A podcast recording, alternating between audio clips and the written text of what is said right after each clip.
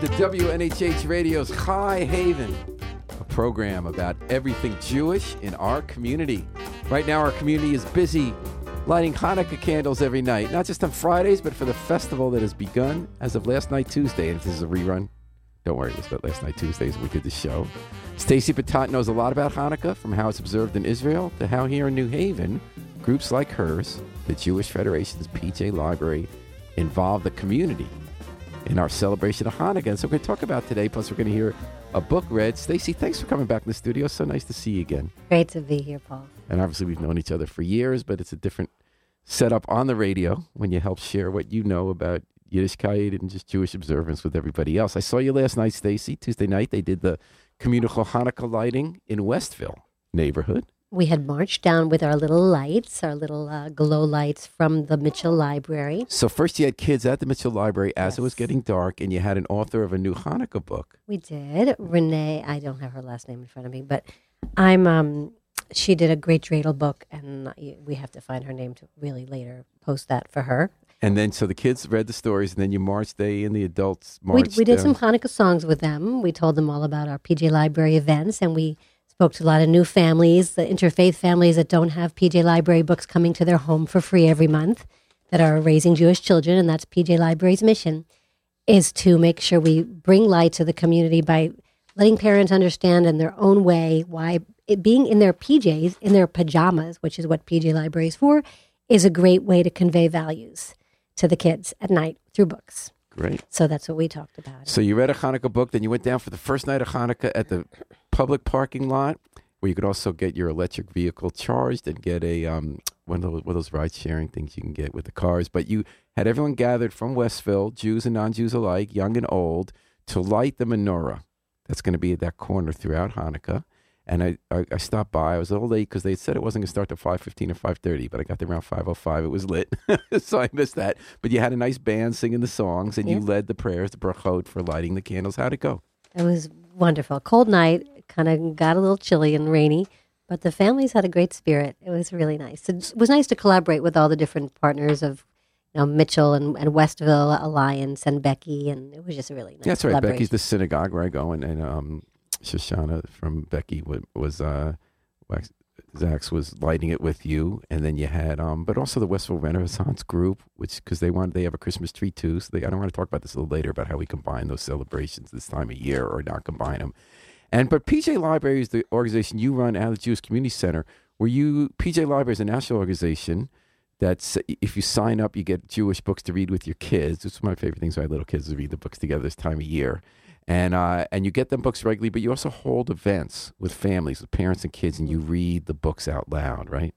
Yeah, we have. I mean, last night actually was an author that the library had brought in, but I'm doing a few readings, and a lot of local rabbis are coming, and we're doing sing-alongs and story times at Barnes and Noble coming up. So all Is that day the downtown long. New Haven one, next the Yale Sunday, bookstore? Milford, Milford. Oh, Milford. Okay. We're gonna we're doing Milford, so it's a bigger space, and we have the children's area, and they love they have us there every and year. I'm going to ask you, Stacy, get real close to the mic. So that's on Sunday. You're doing that what time? December seventeenth, we have at ten a.m., at noon, uh, two p.m., uh, three thirty, five thirty, and a six p.m. reading and sing along.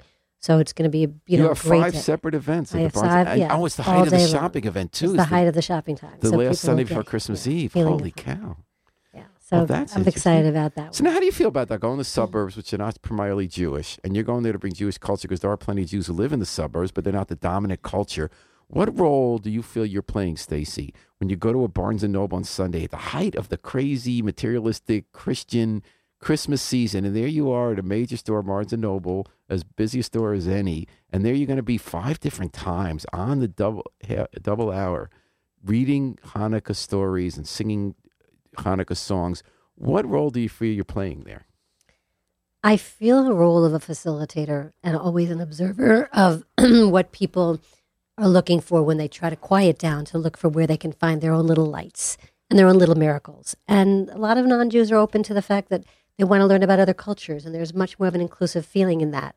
And then there are all the interfaith families that are so appreciative because they don't have a synagogue to go to, and they're so happy to come out to events.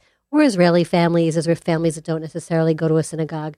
So they feel that there's someone in the public representing them, and a lot of the clergy that help me. So Rabbi Farbman, it'll be his second year, and Alvin Wainhaus, Rabbi Wainhaus from Orange will both be there at different times in the evening. and the cantor And they're both- Malachi from wonderful- Jacob. All three of them are real musical talents. and and the new cantor from B'nai Jacob, Malachia, yeah. Is yeah. incredible. Cantor. So he's they're all three going to be there at different times in the evening. How And fun. to get to meet them is really nice on their own, just in a public space without any kind of the pressure of do they have to be observant Jews? And you mentioned you're reaching Jews who are, don't already, because Hanukkah is primarily a home holiday and then a synagogue holiday. It's like last night when you at the candle lighting, I was up the hill half hour later. We did our, you know, our nightly minyan, prayer minyan at BEKI, Bethel, Keser, Israel. And then we started by lighting the Hanukkah and saying the prayers every night. But, but it really begins as a home holiday, doesn't it? Where you're really supposed to show the Hanukkah, the menorah that we light every night. We do one candle the first night, do the second, plus the shamash, the helper. We put it in our window facing outward. So if we're lighting right to left, we're actually turning it around so you could see it in the right way outside the window. It sounds to me like you have a different, not a different mission, an added mission to reach those Jews who don't get to have that experience of Hanukkah. That's where I I find such a joy in that, being able to really be out there and let people know that Hanukkah can be celebrated in their own ways too by developing and learning. We all are, you know, such creatures of being able to learn from our lives, and and along the way they can learn how to tell a new story or learn a new area of Judaism that they want to convey through Hanukkah. So for a lot of people think of Hanukkah as we roll the dreidel or we give gifts, which I think is more played up here in America because it's around the time of Christmas and people get gifts, even though our Hanukkah is not a major holiday halakhically by Jewish law, right? I mean, Passover, Yom Kippur, um, Sukkot, even Shmini Atzeret are all much more important holidays. We're not allowed to work on those holidays. We're home with family all day. We're doing extra prayers. For Hanukkah, we do do the extra prayer every morning with Hallel. We do do the lighting in our home, but we go about our lives. It's not a major holiday. It's not in the Torah. But it seems to have this added significance in America. Do you think it's because of Christmas? Oh, definitely. And now, and now, because of the you know the worldwide collaborative global world of consumerism, Israel has it too. But years ago, when my husband grew up in Israel, and I've spent many years there, it was never about the gift. So, and and the idea that here, I think that that it can be much more about giving light, and that's what actually the having eight nights to do that And I do actually love a really Hanukkah. cool thing. Like when I grew up, we weren't that observant or anything. For me, I thought it was a gift holiday and you light a menorah, which is cool, light a menorah.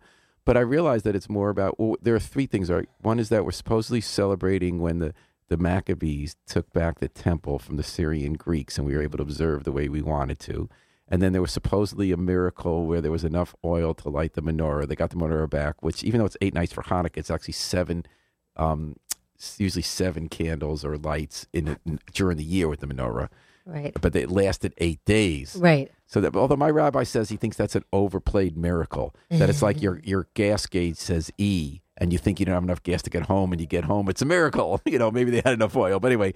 And then the other part is that some people then talk about significance. Some people feel like it's about not assimilating, but it was also a civil mm. war Right. because there were two groups of Jews, and one were cooperating, assimilating more with the Hellenists, and the others, the Maccabees, said we're the real Jews. We're going to do Jews, do Judaism our way.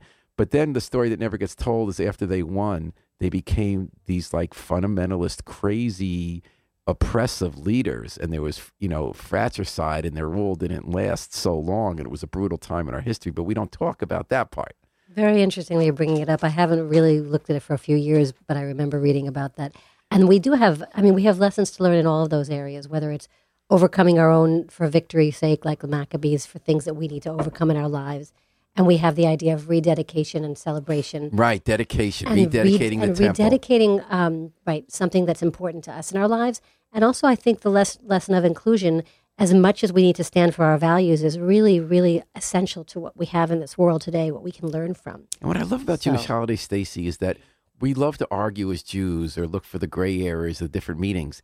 And like no holiday would be complete without having great disagreements going back centuries on the meaning, right? So some Right, right, people, like some people would Right. say this is against fundamentalism, right? Represented by the Maccabees, but other people would say, and maybe these aren't opposite. It's a, that doesn't mean you should be assimilating. Right, right. No, there's. It's always it's a fine line that we have. I think the paradoxes of life in general. Like I, we, I don't know if you just saw the Chosen, but ilu ve I did ilu just see The ilu, Chosen. I ilu ve ilu. Like both of those things are included. Intention, So ideas are intention in all cultures, like the way Martin Luther King and Malcolm X had intention, or W. Du Bois and Booker T. Those weren't necessarily opposite ideas. And again, with the Judaism, we we do need to hold to our culture and not assimilate, which is a real danger this time of year. Right. But that doesn't mean we need to be fundamentalists who then exclude within our group people who observe differently. And it- both, both, both are the paradoxes that we live in. And you mentioned something about the miracle that lasted longer than the seven days into the eight. It made me think of our breath because I do a lot of work with like with kids with breath and with adults too. When you breathe even deeper, you can breathe e- even more of your soul, of your neshama through the neshima, through the breath. Uh-huh. So when you take a breath, we don't breathe deep enough. We can go deeper. And I All love the idea of how breath can be worked at a little more like a miracle. Like we do, that's a that's a miracle. Our breath is a miracle. There are a lot of It songs is, about that. and we and we that's the first prayer we say in the morning. Nishamash and Thanks for giving me this breath that I and uh, and we're going deep here on High Haven on WNHH Radio, your home for community radio, 103.5 FM, live streamed at newhaveninbend.org. Stacy Batat is here talking to us about Hanukkah. She helps make Hanukkah happen in Greater New Haven in a lot of ways, and so that people who aren't already doing it every night at their home and lighting Hanukkah or going to shul and doing the extra prayers, the Hallel, she makes sure that all sorts of Jews can be part of Hanukkah and non-Jews or sort of Jews in a message of inclusion, which we were just talking about, can be the positive meaning we take out of the as well as the beauty of light. I really love looking. It's right at dusk often when you light them, or just when it turns dark. I mean, you can light it any time at night if you didn't get to it, but they actually tell you you're supposed to try to do it at that time you did it last night in Westville as it's getting dark, which doesn't make it necessarily at the beginning the brightest light, but then it gets brighter as it gets darker outside. And it doesn't last as long as a Shabbos candle usually. These candles burn less. And we have to make sure we don't burn our houses. They tell you to actually blow them out, unlike on Shabbos before you leave the house so your curtains don't go up. But but Stacy Batat, what you do is you go around PJ Library, partly using song and partly using stories to help people appreciate the holiday. You brought a book in today. I did. What's the book called? Uh, it's called Gracie's Night, a Hanukkah story by Lynn Taylor Gordon and illustrated by Laura Brown. And it's also about the idea that, you know, we do have eight nights. So instead of making them about, um, about gifts, we have the opportunity to bring light in different ways. And so that's what I love about the holiday. So you're going to read us this book because at PJ Library you do a lot of that. And you can be doing that at Barnes and Noble in Milford this weekend. Every two hours, you're going to be reading stories about Hanukkah, and you're going to have Hanukkah singing. Hanukkah. There are very nice songs about Hanukkah. Stacey, I'm going to ask you please to get so close to that mic while you're reading because some of your Okay. words are popping out. And so this th- again, the name of the book is. Gracie's Night. It's a Hanukkah story by Lynn Taylor Gordon and illustrated by Laura Brown. All right, let it rip. One late autumn evening, snow fell like lace on the tip of the nose of a girl named Grace. It was holiday time in New York, Gracie's city, where light, fluffy snow had made everything pretty. Gracie's breath swirled as she swished down the street with patches of snow crunching under her feet. Tasting the snowflakes that fell from the sky, she happily nodded as people passed by. Store mannequins modeled their holiday best long, shimmering dresses and handsome wool vests. So lovely and stylish, each seemed to say, You can be just like us if you shop here today. But Gracie sighed, leaning in toward the glass, traced a heart with her finger, and hurried on past. For right down the street and around the next block was her favorite store, the Second Chance Shop. It sold gently worn clothing, like sweaters and hats, plus books, toys, and puzzles. Neat stuff like that. After whooshing inside on a cold gust of wind, she beelined it straight into the mittens bin. Her old mittens were ragged and lead in the air, so Papa had sent her to buy a new pair. She tried on a right with a sweet, fluffy, fur- furry cuff, then modeled the left with some sparkly stuff. She doubled. She doubted she would find any twins in the batch, but suddenly, ha! Two great mittens that match. They were Gracie's size in soft royal blue, her favorite shade, and her papa's too. At the counter, the lady asked, "Box, dear, or bag? I'll wear them right now. Could you just snip the tag?" Of course. My big sale's on, so luck's come your way. I'll throw in the scarf for your best friend today. Why, thank you, said Gracie. Now we'd better go. It's time to get home, so they left in the snow. On the frosty walk home, they kept on a quick pace, and she held the warm mittens up close to her face. They expertly leaped into puddles and ice, then met a French poodle who was ooh la la nice. When, when Gracie found Papa asleep in his chair, she gave him a long hug and knew he was, and so he'd know she was there. Thank you, Papa, she said playfully as she swirled her new mittens on top of his head. She showed him the mittens. So what do you think? Now your hands will be warm, he replied with a wink. They shared their apartment with Gracie's dog Max, a loyal old boy who did tricks for his snacks. A goldfish named Locks and a stray cat named Bagel each had a place at their small kitchen table. They played cards and checkers and had lots of fun. For money for extras, there simply was none. No dance lessons, no restaurants, no fancy clothes, just bargains and hand me downs. Plenty of those. A ping in a pail meant the ceiling was leaking, the old heater dinged, and the floorboards were creaking. Although there were holes in, in his old thinking chair, Papa didn't stop thinking, getting things done there. He worked as a bus driver during the day at a cross-town route from, for the MTA. Though he worked very hard and worked overtime too, he still couldn't pay all the bills that were due. With Hanukkah coming and little to spend, Gracie declared, All this worry must end. On Thanksgiving morning, the big paper came. Gracie studied the winter ads, and one had her name Holiday Help. In big letters, it read. She circled it twice. That's for me, Gracie said. Now Gracie was employee number 488 at Macy and Company. Isn't that great? Because she was short, at first some things were rough, but she found a way to become tall enough. And Gracie liked maths, so she made change with ease and always remembered thank you and please. She sold neckties and perfume and chocolate candy. The shoppers loved Gracie. Her job was just dandy. Eight presents for Papa, eight Hanukkah nights, and money to shop with. What a delight! With pencil in hand, Gracie shopped every floor. She checked off each gift as she moved through the store. She bought mittens and sweaters, snow boots and socks. She had them gift wrapped with a bow on each box. When her shopping for Papa was finally complete, Gracie felt happy and light on her feet. She glided across Macy's smooth marble, floor and, twirling her bag, stepped out of the store. It was snowing outside, a bitter cold night, when Gracie beheld the saddest of sights a homeless man huddling inside a big box with holes in his shoes and holes in his socks. His hands were in fists frozen and torn. His coat was too thin to keep this man warm. Gracie stood motionless, feeling his pain. She gazed at her mittens, remembering again how her hands had hurt in the cold winter air. Watching him shiver was too hard to bear. She left him the gifts. Her decision was clear. The man in the box never knew she was there. She thought of her papa and she turned away. You did the right thing, she knew he would say. There weren't many gifts on those Hanukkah nights, but with Hanukkah gelt and other delights, little crisp gold latkes and dreidels to spin, as they lit their menorah, they felt warm deep within. They recited the blessings and gathered around, the glow of the candles dwindling down. Then Gracie took Papa's gift down from a shelf, an old woman fr- wooden frame she had fixed up herself. Now sanded and painted, the frame looked brand new. Her papa said, I know just what to do.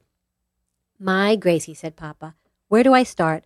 I love that you have such a beautiful heart. That man who was homeless, he needed warm clothes, but I wouldn't trade you for a million of those. you gave him a miracle, though he'll never know. It was you who stood by him that night in the snow. I love you, my papa, Gracie quietly said. He, she, he held her face softly, kissed her head. Become someone's miracle. Be someone's light. Give up just one gift on one Hanukkah night. Someone in need could be waiting for you. Gracie would say, it's the right thing to do. Whoa, very nice. That's Stacy Batat from PJ Library here on High Haven on WNHHFM, reading one of the books that she goes around reading in public during this Hanukkah holiday to help spread the light of Hanukkah. Gracie's Light, it's, it's written by whom? by Lynn Taylor Gordon and illustrated by Laura Brown. Brown. I like, I like that one. A few, a few other events too besides Barnes and Noble now, or would you like it, me to talk about it later? Sure. So there are a few other things. There's also a Hanukkah Guilford Free Library on Thursday, 4.30 to 5.30. Um, that's actually tonight, tomorrow. Mm-hmm. And that's an annual reading of Eric Kimmel's book. It's beautiful with Rabbi Hesch Sommer. And this, there's also going to be a big community Hanukkah at the JCC because we're finally back. So we're yeah, going to after the fire. After the fire. So talk about rededication on Oh, yeah. actually the Monday, five thirty to seven thirty of December eighteenth. Hi, December eighteenth, Monday. We are coming back to the JCC to welcome the community for Hanukkah with uh, DJ games, prizes, and latkes. And so, if they will RSVP to uh, to me, PJ Library at JewishNewHaven.org, it would be great. But I'd, we'd love to have you walk in too. and celebrate the dances and games and Hanukkah again at the JCC. This sounds wonderful. And Shelley Wyman Gans writes in, Yay, Stacy, spreading the light of Hanukkah to Greater New Haven. I second that emotion, Shelley Wyman Gans. and, you know, I've always, I, when I had my kids at home when they were little, one of my favorite books was Herschel and the Hanukkah Goblins. Oh, no, no. One about the latkes, because at latkes we eat the pancakes because that's made with the oil. It's an oil holiday. So we have sufganiyot, the donuts made in oil, the Hanukkah pancakes, the thin, um, often with onion. My father used to say, you have to have a little blood in the onion because you have to when they're grating the onions and the um Oh, the really? potatoes, the, the genuine ones he had. He always talked about being in the army in the South training during Hanukkah, and they were brought to some Jewish woman's home, and she had made the best latkes, and she grated so hard, a little bit of the blood from her fingers went in. But, but I remember Herschel was like his wife saying, "Why does another person in the town?" It was a Chelm story in Poland. Um, make these better latkes. We want to make them as good as theirs. So he hid and snuck in by their window and watched how she made them. And she came back and told him, I said, well, he she uses twice as much water. And so we're going to step by step to make them like her. And every step, the, the wife would say, "That's ridiculous. Who ever heard of putting that much water? Who else putting twice as much flour? Who ever heard of adding, you know, a beet in there?" So in the end, she made them the way she actually always made them, but thought they were still copying the recipe because it's Chelm. And the point of the story is people are deluded. right. And they said, and they were all laughing at how that woman thinks she has some better way of making latkes. I think sometimes we're all a little deluded, thinking there's a better way. but you know, we we all we all have our own ways, and that's the idea with Jews that we keep questioning, and sometimes we can integrate some great new ideas too. So the Gracie story mentions snow this time of year. You've spent time in Israel um, at Hanukkah because you married into an Israeli family. And how's it different there? Obviously, there's no snow.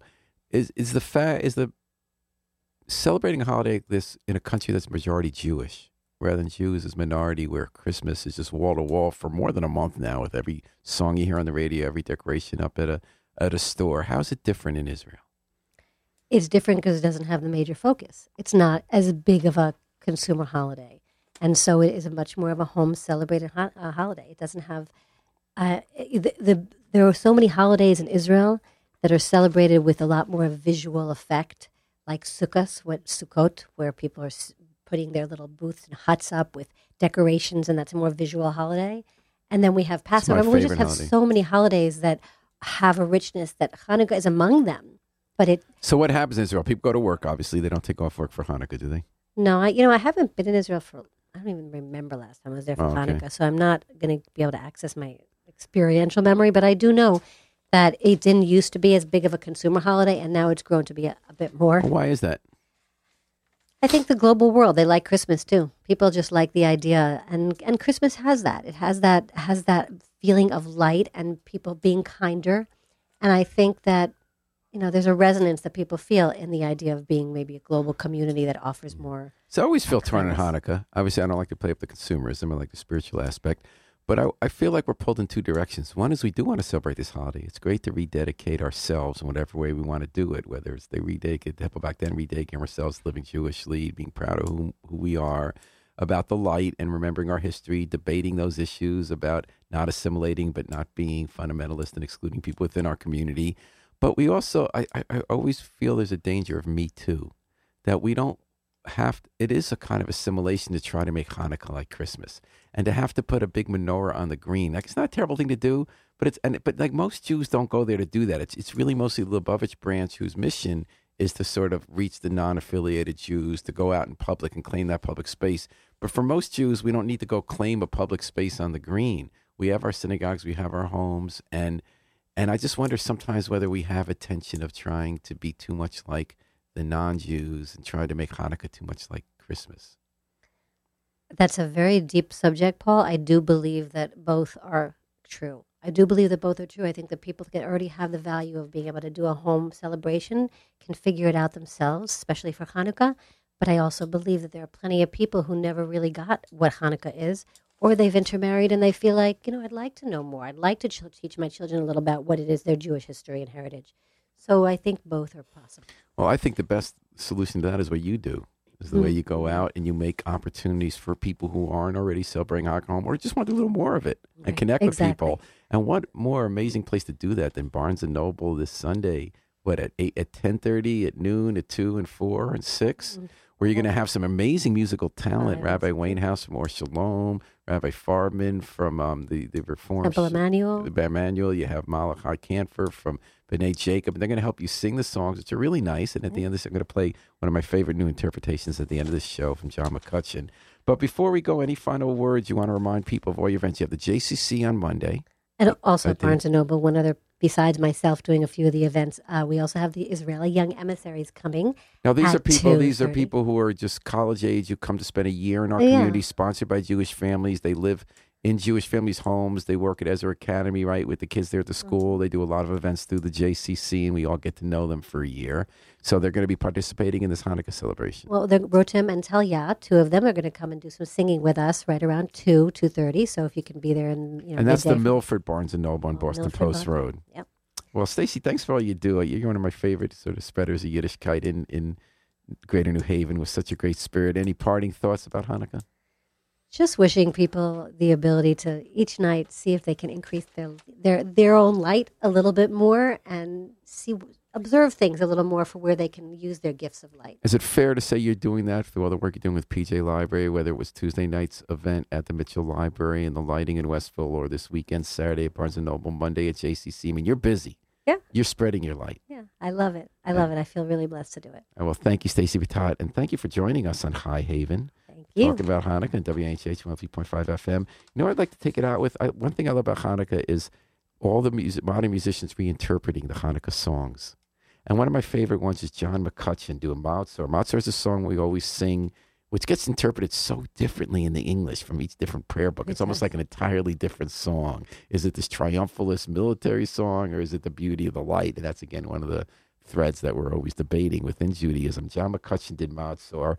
We're going to take it out with John McCutcheon doing that that number. And thank you again, Stacey Batat. And good luck. My pleasure. Thank this you. is your prime Chag. Sameach. Chag Chag Sameach. Sameach.